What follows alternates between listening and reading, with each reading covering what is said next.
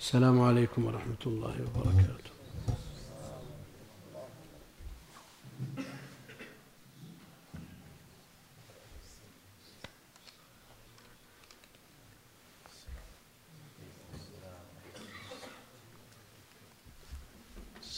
السلام عليكم سيد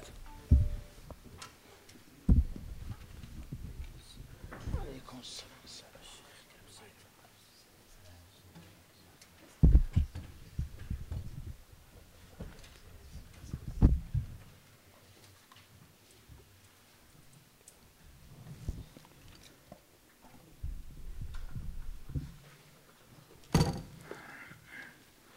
اللهم صل وسلم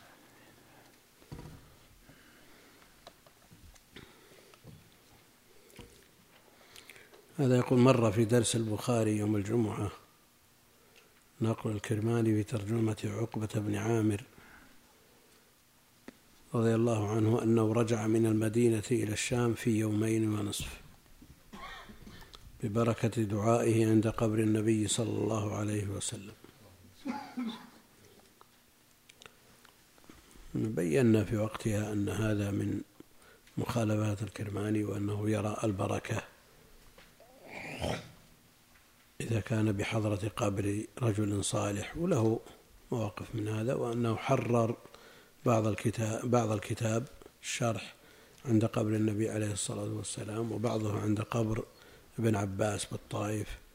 له يعني مثل هذه الأمور وهذه من مخالفاته. يقول بحثت عن هذه القصة في كتب التاريخ والتراجم فلم أجد لها ذكرا إلا في كتاب تهذيب الأسماء واللغات للنووي حيث أوردها بلا سند ولا عزو. على كل حال يتجاوزون يتسامحون بمثل هذا كتب التواريخ تذكر أشياء من هذا النوع. حتى الحافظ الذهبي رحمه الله يذكر بعض الأشياء. والحافظ بن كثير رحمة الله عليه في بعض التراجم وأن قبر فلان معروف وأنه كذا زاول عنده بعض الأشياء الممنوعة لكن الله المستعان.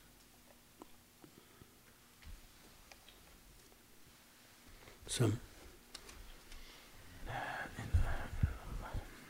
الحمد لله رب العالمين وصلى الله وسلم على نبينا محمد وعلى آله وصحبه. قال رحمه الله تعالى باب ميراث الجد.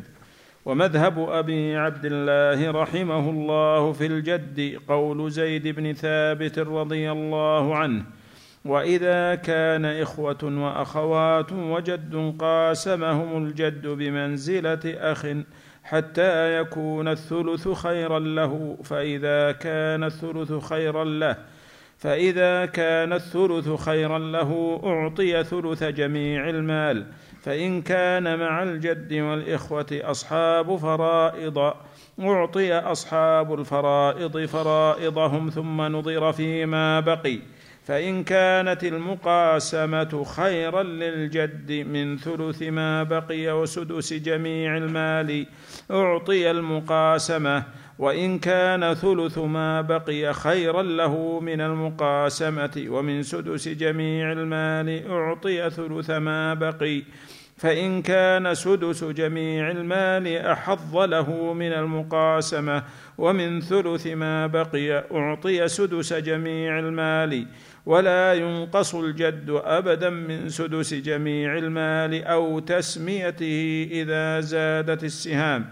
وإذا كان أخ لأب وأم وأخ لأب وجد قاسم الجد الأخ للأب والأم والأخ للأب على ثلاثة أسهم. ثم رجع الأخ للأب والأم على ما بقي في يد الأخ من الأب فأخذه. العالم ما في يد الأخ. وهم ما بقي. عندنا على ما بقي. ما تجي. معدة يعدونه. يعدونهم عليه. نعم. ثم بعد ذلك يأخذ الأخ يأخذونه لأنه لا يرث مع الأخ الشقيق. نعم. محجوب به. نعم. وإذا كان اخ أخ وأخت لأب وأم أو لأب وجد كان المال بين الجد والأخ والأخت على خمسة أسهم. للجد سهمان وللأخ سهمان وللأخت سهم. وإذا كان أخت لأب وأم وأخت لأب وجد كانت الفريضة بين الأختين والجد على أربعة أسهم للجد سهمان ولكل أخت سهم. ثم رجعت الأخت للأب والأم على أختها لأبيها فأخذت ما في يديها. حتى استكملت النصف. وإن كان ولا يديها؟ والمال شال باليدين ولا والله عندي في يديها. كذا. لا في يديها. فأخذت ما في يدها حتى استكملت النصف. وإن كان مع التي من قبل الأب أخوها كان المال بين الجد والأخ والأختين على ستة أسهم. للجد سهمان وللأخ سهمان ولكل أخت سهم. ثم رجعت الأخت من الأب والأم فأخذت ما في أيديهما لتستكمل النصف. فتصبح الفريضة من ثمانية من ثمانية عشر سهما.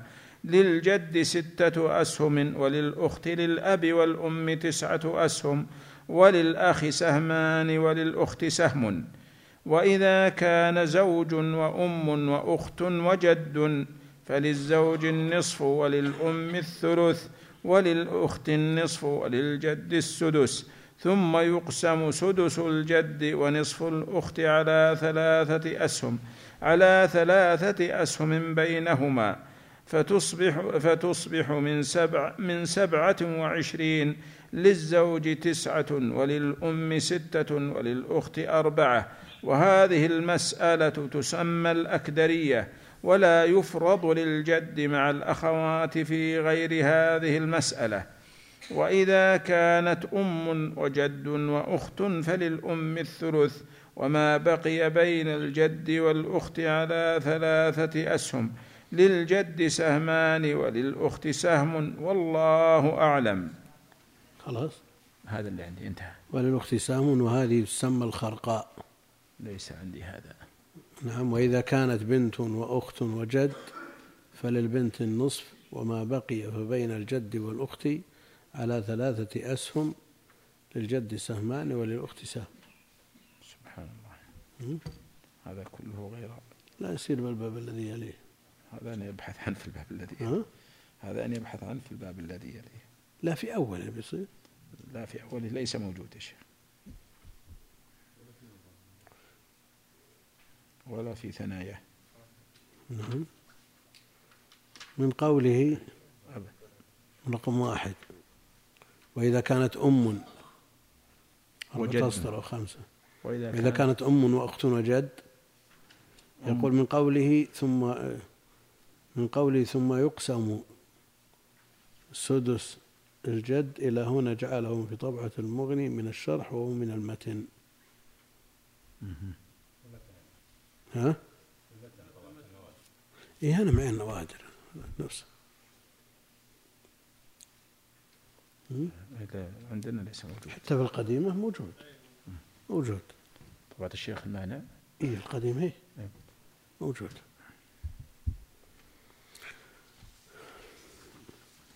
الحمد لله رب العالمين وصلى الله وسلم وبارك على عبده ورسوله.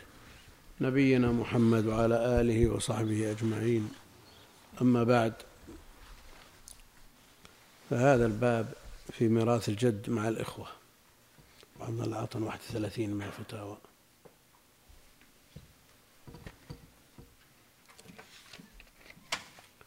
واحد وثلاثين. في ميراث الجد مع الإخوة.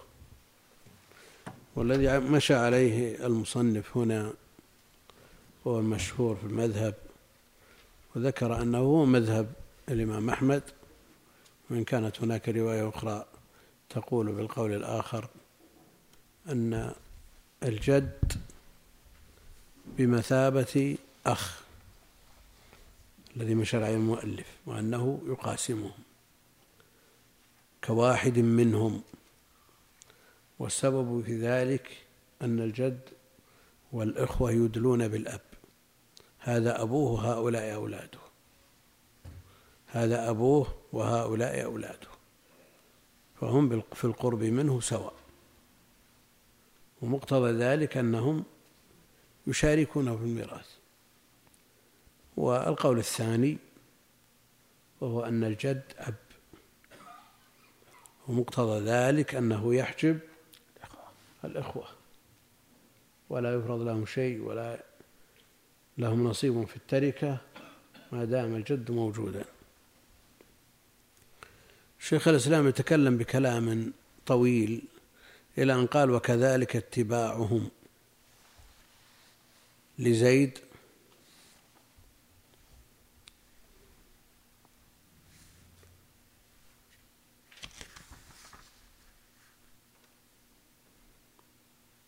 وكذلك اتباعهم لزيد في الجد مع أن جمهور الصحابة على خلافه. وجمهور الصحابة موافقون للصديق في أن الجد كالأب. يحجب الأخوة. وهو مروي عن بضعة عشر من الصحابة. ومذهب أبي حنيفة وأحد الوجهين في مذهب الشافعي وأحمد اختاره أبو حفص البرمكي من أصحابه. وحكاه بعضهم رواية عن أحمد. وأما المورثون للإخوة مع الجد فهم علي وابن مسعود وزيد ولكل واحد قول انفرد به وعمر بن الخطاب كان متوقفا في أمره والصواب بلا ريب قول الصديق. لأدلة متعددة ذكرناها في غير هذا الموضع. فالمرجع عند شيخ الإسلام أن الجد أب, أب. أنه يحجب الأخوة. وعلى هذا فالباب كل هذا في مسائل كثيرة ومتعددة وفروع يعني أطالوا بها كتب الفرائض في مسائل الجد مع الإخوة. كلها إذا قلنا بالقول الثاني تنتهي. تنتهي. وعرفنا حجة من قال بقول زيد وهو أن الجد مع الإخوة كلهم يدلون بالأب. هذا أبوه وهؤلاء أولاده. وإذا اجتمع للميت أب وأولاد كلهم يرثون. كلهم يرثون. من هذه الحيثية حكم زيد بتوريثه وتبعه من ذكر من الأئمة. ونعيد كلام شيخ الإسلام وقال وكذلك اتباعهم لزيد في الجد مع أن جمهور الصحابة على خلافه. فجمهور الصحابة موافقون للصديق في أن الجد كالأب يحجب الأخوة. ومروي عن بضعة عشر من الصحابة ومذهب أبي حنيفة وأحد الوجهين في مذهب الشافعي. وأحمد اختاره أبو حفص البرمكي من أصحابه وحكاه بعضهم رواية عن أحمد. وأما المورثون للأخوة مع الجد فهم علي وابن مسعود وزيد. الآن لما يقول المؤلف رحمه الله تعالى ومذهب أبي عبد الله رحمه الله في الجد قول زيد بن ثابت. لماذا لم يقل قول علي بن أبي طالب أو قول ابن مسعود؟ يعني زيد أشهر في الفرائض. نعم لأنه أفرضهم. نعم. أفرادكم زيد. لأنه المشتهر بالفرائض وهو أفرض الصحابة. وإلا فهو قول علي وابن مسعود وزيد ولكل واحد قول انفرد به. وعمر بن الخطاب كان متوقفا في أمره والصواب بلا ريب قول الصديق وهو أن الجد كالأب. يحجب الأخوة. لأدلة متعددة ذكرناها في غير هذا الموضع. وقول شيخ الإسلام هو المرجع عند الشيخ ابن باز وجمع من أهل التحقيق. في المغني ذكر الخلاف في المسألة. قال اختلفوا في الجد مع الأخوة والأخوات للأبوين أو للأب ولا خلاف بينهم في إسقاطه بني الإخوة وولد الأم ذكرهم وأنثاهم وذهب الصديق رضي الله تعالى عنه إلى أن الجد يسقط جميع الأخوة والأخوات من جميع الجهات كما يسقطهم الأب. وبذلك قال عبد الله بن عباس وعبد الله بن الزبير وروي ذلك عن عثمان وعائشة وأبي بن كعب وأبي الدرداء ومعاذ بن جبل وأبي موسى وأبي هريرة.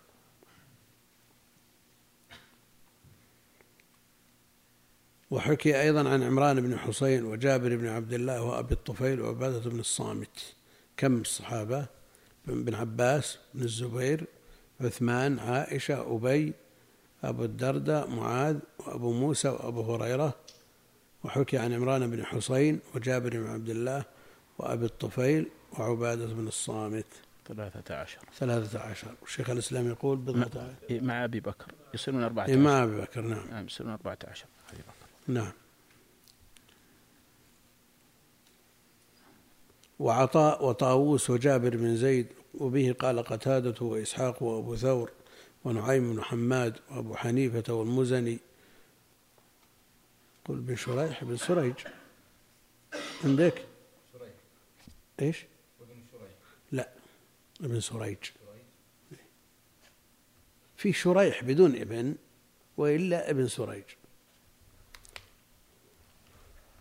معروف ابن سريج بالفرائض عنه وابن اللبان وداود بن المنذر وكان علي بن أبي طالب بن مسعود وزيد بن ثابت رضي الله عنهم يورثونهم معه ولا يحجبونهم به ولا يحجبونهم به وبه قال مالك والأوزاعي والشافعي وأبو يوسف ومحمد. لأن لأن الأخ ذكر يعصب أخته فلم يسقطه الجد كالإبن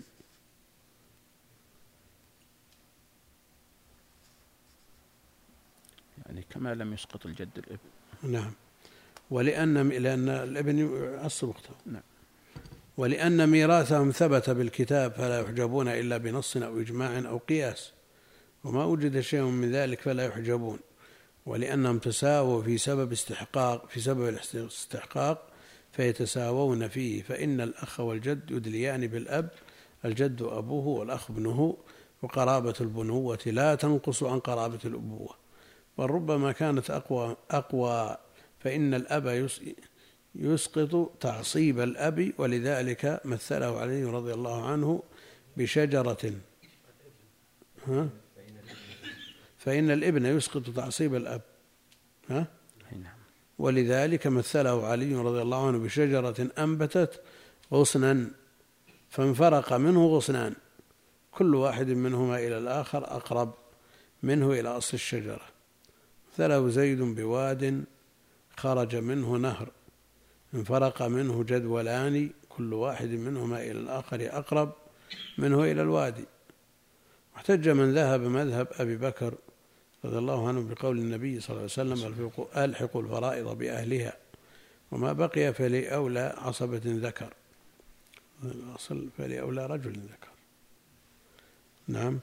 والجد أولى من الأخ بدليل المعنى والحكم. أما المعنى فإنه له قرابة قرابة إيلاد وبعضية كالأب. وأما الحكم فإن الفروض إذا ازدحمت سقط الأخ دونه ولا يسقطه أحد إلا الأب والأخوة والأخوات يسقطون بثلاثة. ويجمع له بين الفرض والتعصيب كالأب وهم ينفردون بواحد منهما ويسقط ولد الأم وولد الأب يسقطون بهم بالإجماع إذا استغرقت الفروض المال وكانوا عصبة كذلك ولد الأبوين في المشركة عند الأكثرين ولأنه لا يقتل بقتل ابن ابنه ولا يحد بقذفه ولا يقطع بسرقة ماله ويجب عليه نفقته ويمنع من دفع زكاته إليه كالأب سواء. فدل ذلك على قوته. فإن قيل في الحديث حجة في تقديم الأخوات لأن فروضهن في كتاب الله فيجب أن تلحق بهن فروضهن. ويكون للجد ما بقي فالجواب أن هذا الخبر حجة في الذكور المنفردين وفي الذكور مع الإناث أو نقول حجة في الجميع ولا فرض لولد الأب مع الجد لأنهم كلالة. والكلالة اسم للوارث مع عدم الولد والوالد فلا يكون لهم معه إذن فرض حجة أخرى قالوا الجد أب فيحجب ولد الأب كالأب الحقيقي ودليل كونه أبا قوله تعالى ملة أبيكم إبراهيم. قول يوسف واتبعتم ملة آبائي إبراهيم وإسحاق ويعقوب. وقول كما أتمها على أبويك من قبل إبراهيم وإسحاق. قال النبي عليه الصلاة والسلام أرسوا ارموا. ارموا بني إسماعيل فإن أباكم كان راميا. إلى آخر ما ذكر.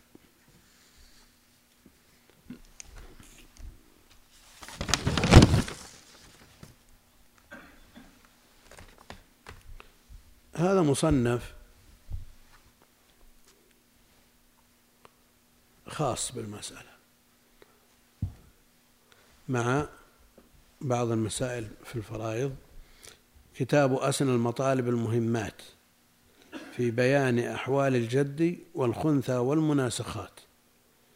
جمع العبد الفقير ذي العجز والتقصير الراجي رحمة ربه القدير سالم ابن سعيد بن سيف الشيه الشهيبي.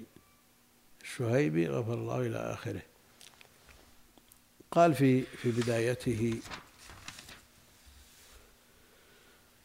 الحمد لله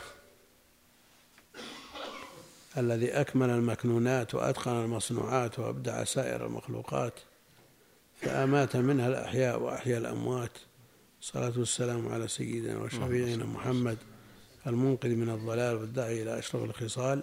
صلى الله عليه وعلى آله خير آل وأصحابه ذوي الفضل والكرامات. أما بعد فيقول فلان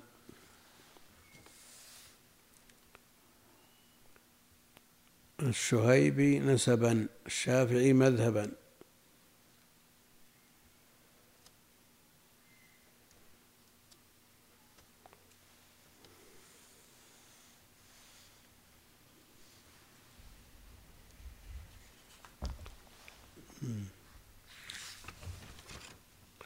قال باب الجد والإخوة. هذا الباب فيه خلاف منتشر بين الصحابة.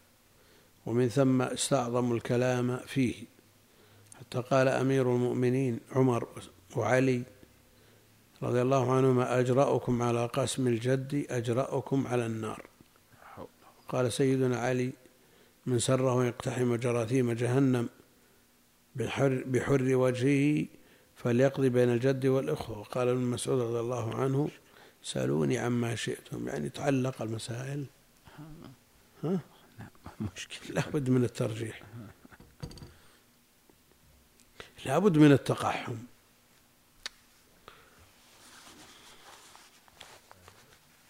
وقال ابن مسعود رضي الله عنه سألوني عما شئتم من عضلكم ولا تسألوني عن الجد والأخوة. وفي نسخة سألون عن عضلكم واتركونا من الجد. لا حياه الله ولا بياه. أعوذ بالله. أعوذ بالله.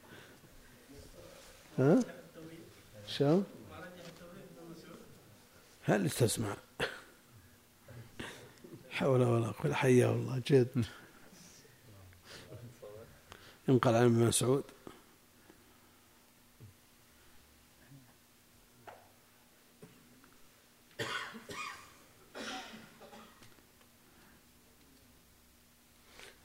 كلام طويل وصور كثيرة جدا ما تنتهي.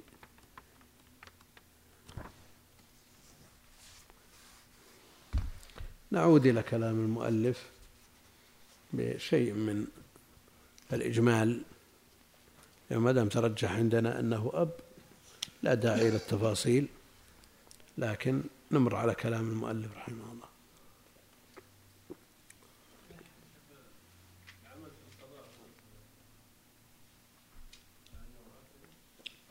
والله تعرف أن الأصل في القضاء أنه على المذهب. على المذهب. في الأخير بدأوا يعني يخرجون على المذهب إلى الأقوال الراجحة وأظن المسألة اجتهادية. عندنا قاضي؟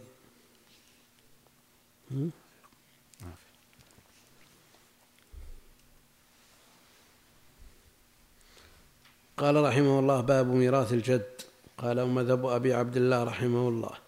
في الجد قول زيد بن ثابت رضي الله تعالى عنه.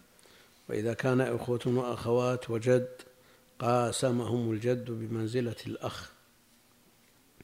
حتى يكون الثلث خيرا له فإذا كان الثلث خيرا له أعطي ثلث جميع المال.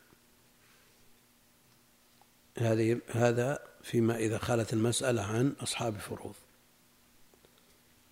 فجد وأخ وأخت. جد وأخ وأخت. المقاسمة أفضل لأنه بيأخذ سهمين من خمسة أكثر من الثلث. وجد وثلاثة أخوة الثلث أفضل له لأنه لو قاسمهم صار له الربع. بينما إذا أخذ الثلث فرض له الثلث كان أحظ له. فإن كان مع الجد والأخوة أصحاب فرائض فالنظر بين ثلاثة أمور. إما ثلث ما بقي بعد أصحاب الفروض أو المقاسمة أو سدس المال. قال فإن كان مع الجد والإخوة أصحاب فرائض أعطي أصحاب الفرائض فرائضهم ثم نظر فيما بقي. فإن كانت المقاسمة خيرا للجد من ثلث ما بقي ومن سدس جميع المال أعطي المقاسمة. فإن كان ثلث ما بقي خيرا له من المقاسمة ومن سدس جميع المال أعطي ثلث ما بقي. وإن كان سدس جميع المال حظ له من المقاسمة ومن ثلث ما بقي أعطي سدس جميع المال ولا ينقص الجد أبدا من سدس جميع المال أو تسميته إذا زادت السهام يعطى السدس من أصل المسألة فإذا عالت إلى سبعة نعم يكون له السدس من الأصل وهو في الحقيقة سبع. وهكذا. فإن كانت المقاسمة خيرا للجد من ثلث ما بقي. إذا قلنا زوج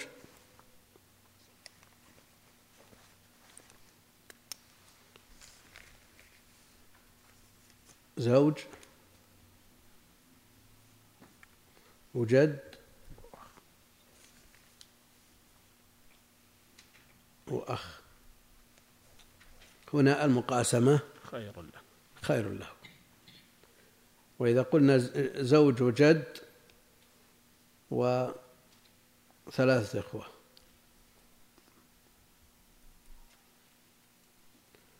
للزوج النصف وللجد مع الإخوة ثلث ما بقي ولا السدس؟ ها؟ ثلث الباقي يصير إذا قلنا من إذا قلنا من من من من اثنين صح من أربعة. للزوج واحد وللجد واحد واثنين للأخوة الثلاثة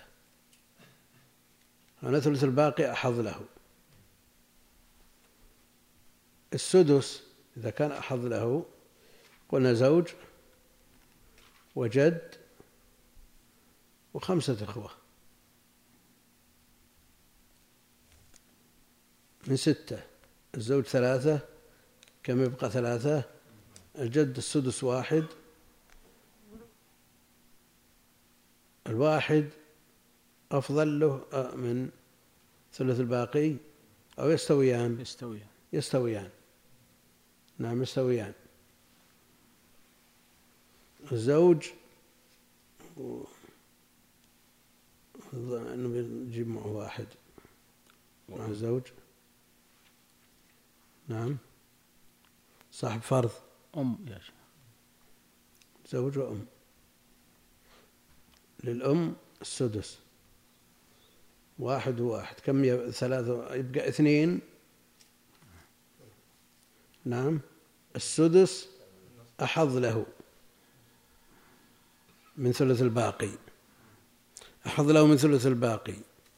وأحظ له أيضا من المقاسمة.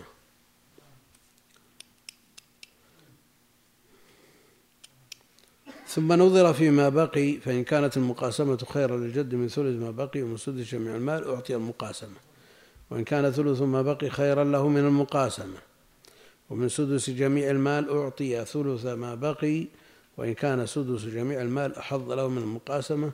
ومن ثلث ما من ثلث ما بقي أعطي السدس على ما ذكرنا ولا ينقص الجد أبدا من سدس جميع المال أو تسميته إذا زادت السهام يعني لو عالت إلى سبعة أو ثمانية يقال له السدس.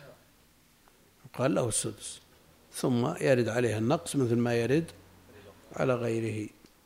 وإذا كان أخ لأب وأم يعني أخ شقيق وأخ لأب جد وأخ شقيق وأخ لأب. إذا قلنا بالمقاسمة من ثلاثة الجد واحد والشقيق واحد والأخ لأب واحد. قاسم الجد الأخ للأب والأم الذي هو الشقيق والأخ للأب على ثلاثة أسهم. ثم رجع الأخ للأب والأم الذي هو الشقيق على ما في يد الأخ من الأب لأنه يحجبه. الشقيق يحجب الأخ للأب. طيب ورا ما يحجبه من أول الأمر؟ حتى يعني بالنسبة للجد؟ نعم.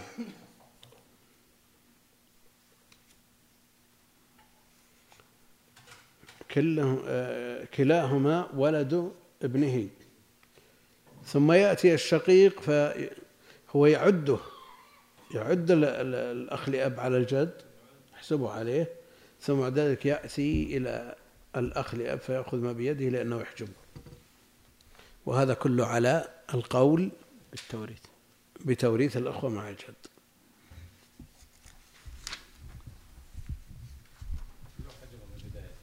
ها؟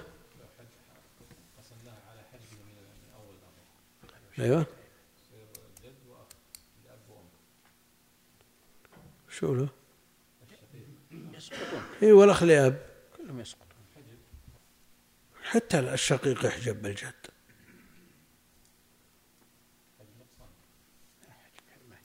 لا إذا قلنا على القول الثاني على أنه أب على أنه يقاسمهم.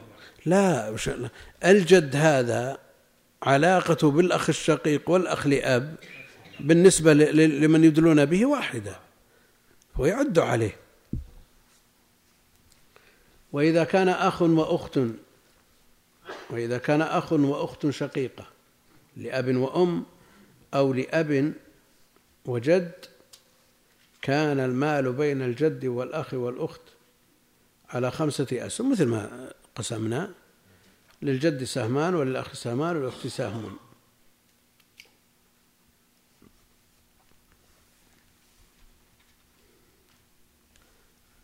أخ وأخت لأب وأم أو لأب. لا يكون أحدهما شقيق والثاني لأب فقط. وإذا كانت أخت لأب وأم شقيقة وأخت لأب وجد كانت الفريضة بين الأختين والجد على أربعة أسهم. للجد سهمان ولكل أخت سهم ثم رجعت الأخت للأب والأم على أختها لأبيها فأخذت ما في يدها حتى استكملت النصف. لماذا لا نقول أن الجد يأخذ ثلث مثلا؟ نعم. والأخت الشقيقة تأخذ النصف والأخت لأب تأخذ السدس تكملة الثلثين؟ هذا يقضي على مسائل ما تختص وتمتاز به مسائل الجد والأخوة من المشاركة. أصلهم شركاء معه. مقاسمة. وإن كان مع التي من قبل الأب أخوها كان المال بين الجد والأخ والأختين على ستة أسهم. للجد سهمان والأخ سهمان ولكل أخت سهم ثم رجعت الأخت من الأب والأم التي هي الشقيقة. والأخت من الأب فأخذت مما في أيديها أو أخذت ماء من ماء أخذت كل ما في يديها. ها؟ ما يبقى لأنه تعد على الجد من أجل قربها من الميت. لتستكمل النصف. وين؟ الآن عندنا المسألة. وإذا كان مع التي من قبل الأب أخوها. كان المال بين الجد والأخت والأختين على ستة أسهم. جد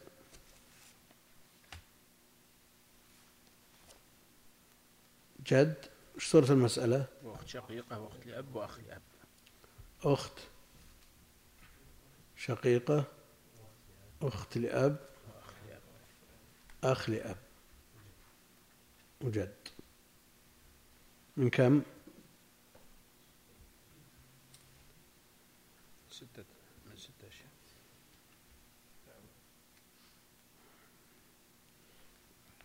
طيب من ستة. نعم.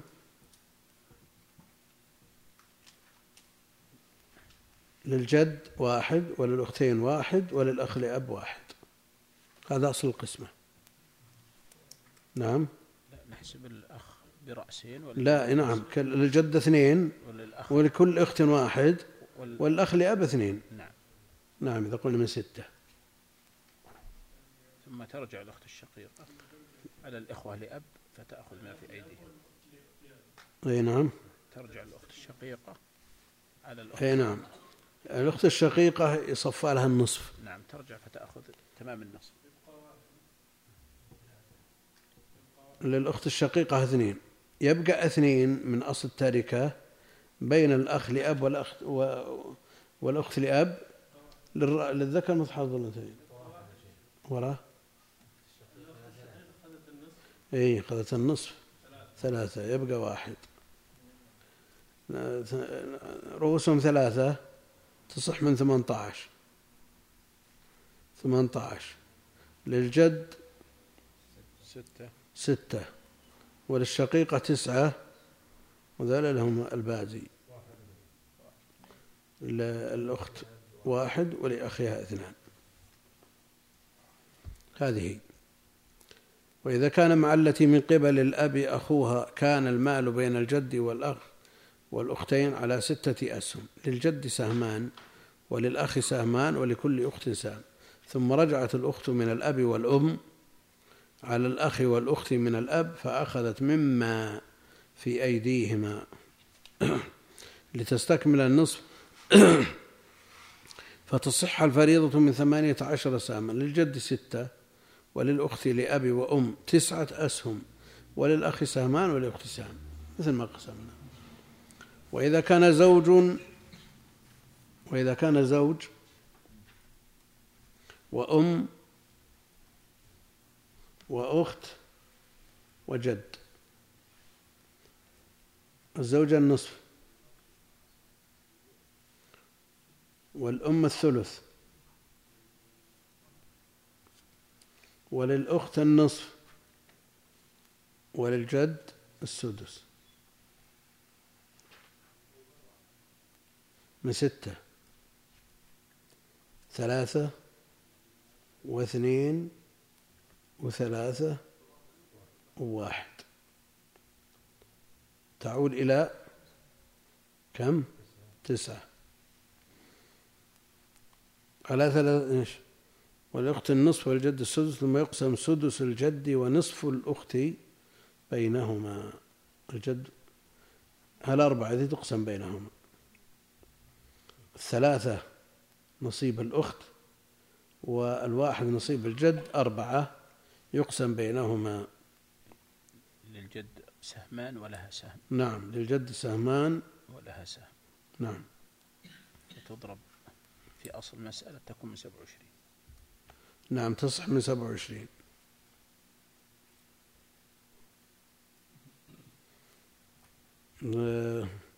من سبعة للزوج تسعة. من كل سهم يضرب في ثلاثة. وللأم ستة اثنين في ثلاثة ستة. وللجد ثمانية وللأخت أربعة.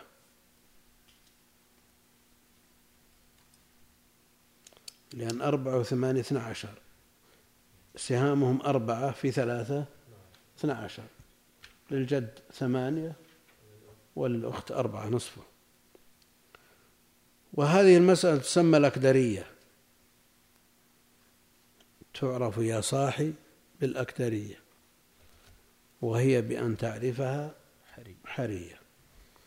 قالوا لأنها كدرت أصول زيد أشكلت عليه. وقالوا إن مروان أو عبد الملك بن مروان سأل عنها رجل يقال له أكدر. وقيل إن اسم الميت الذي قسمت تركته على هذه الطريقة اسمه أكدر. ولا يفرض للجد مع الأخوات في غير هذه المسألة. ولا يفرض للجد مع الأخوات في غير هذه المسألة. وإذا كانت أم وأخت وجد أم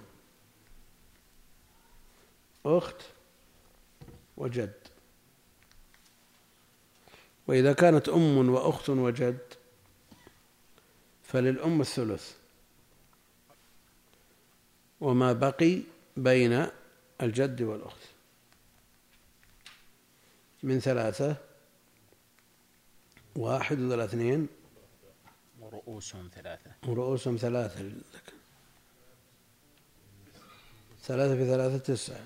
للأم ثلاثة وللجد مع الأخت ستة. له أربعة ولها اثنان.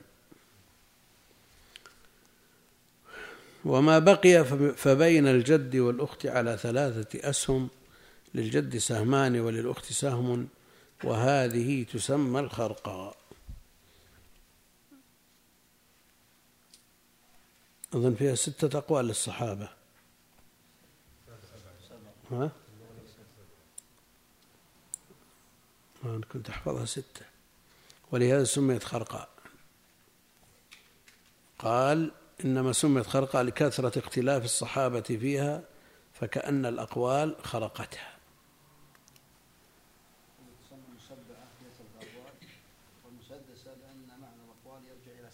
هي ستة. هذا نحفظ الناس ستة أقوال. وإذا كانت بنت وأخت وجد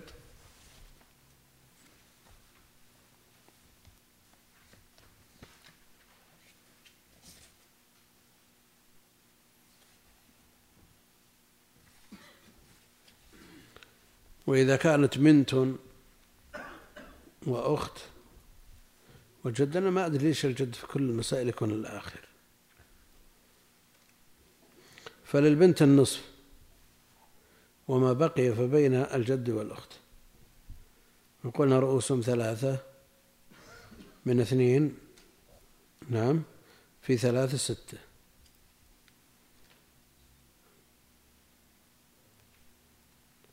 للبنت ثلاثة وللجد اثنين وللأخت واحد.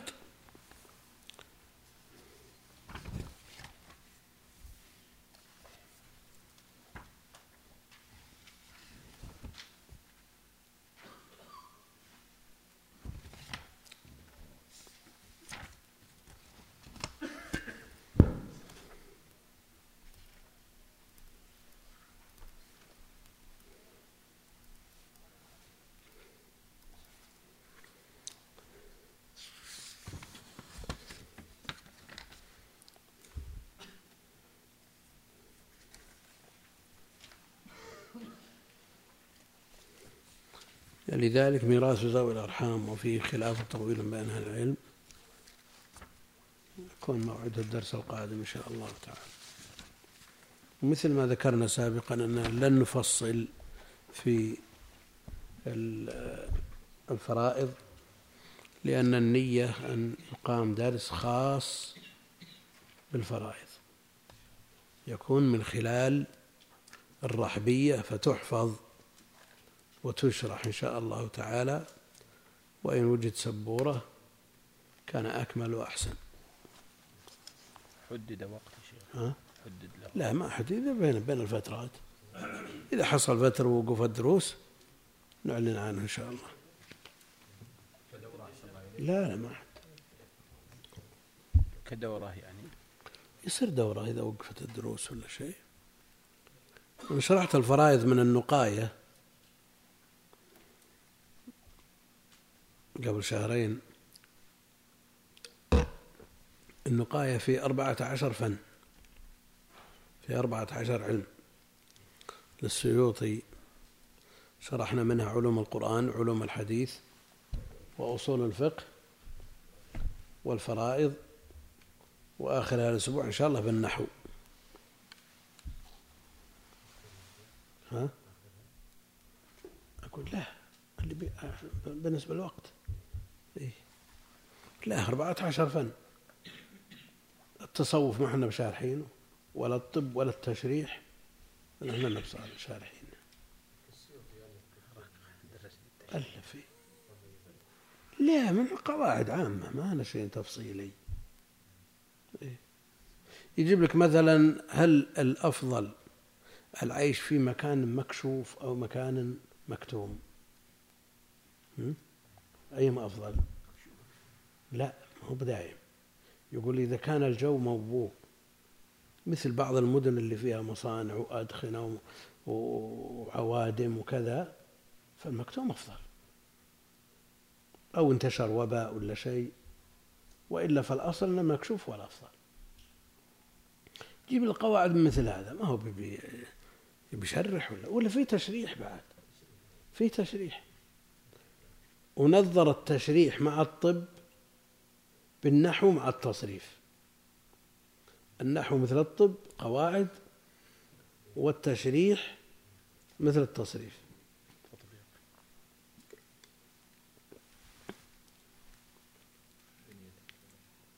يدخل في بنية الكلمة وش اللي يمنع؟ هي كلها نقول.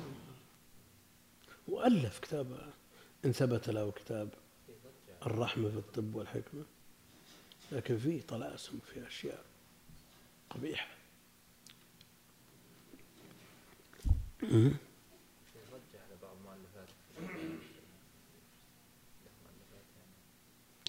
الرحمة في الطب والحكمة. لا لا فيه أشياء في التصوف فيه إضاءة الحلك في إمكان رؤية النبي والملك في اليقظة يعني تشوفهم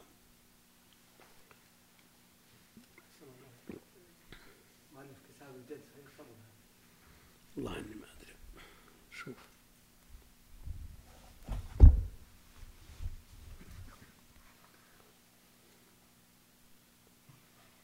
المتأخر الثاني عشر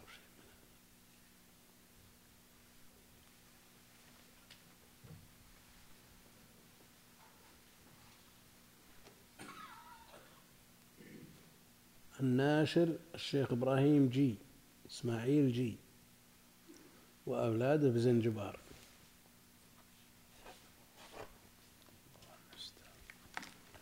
مطبوع من قديم.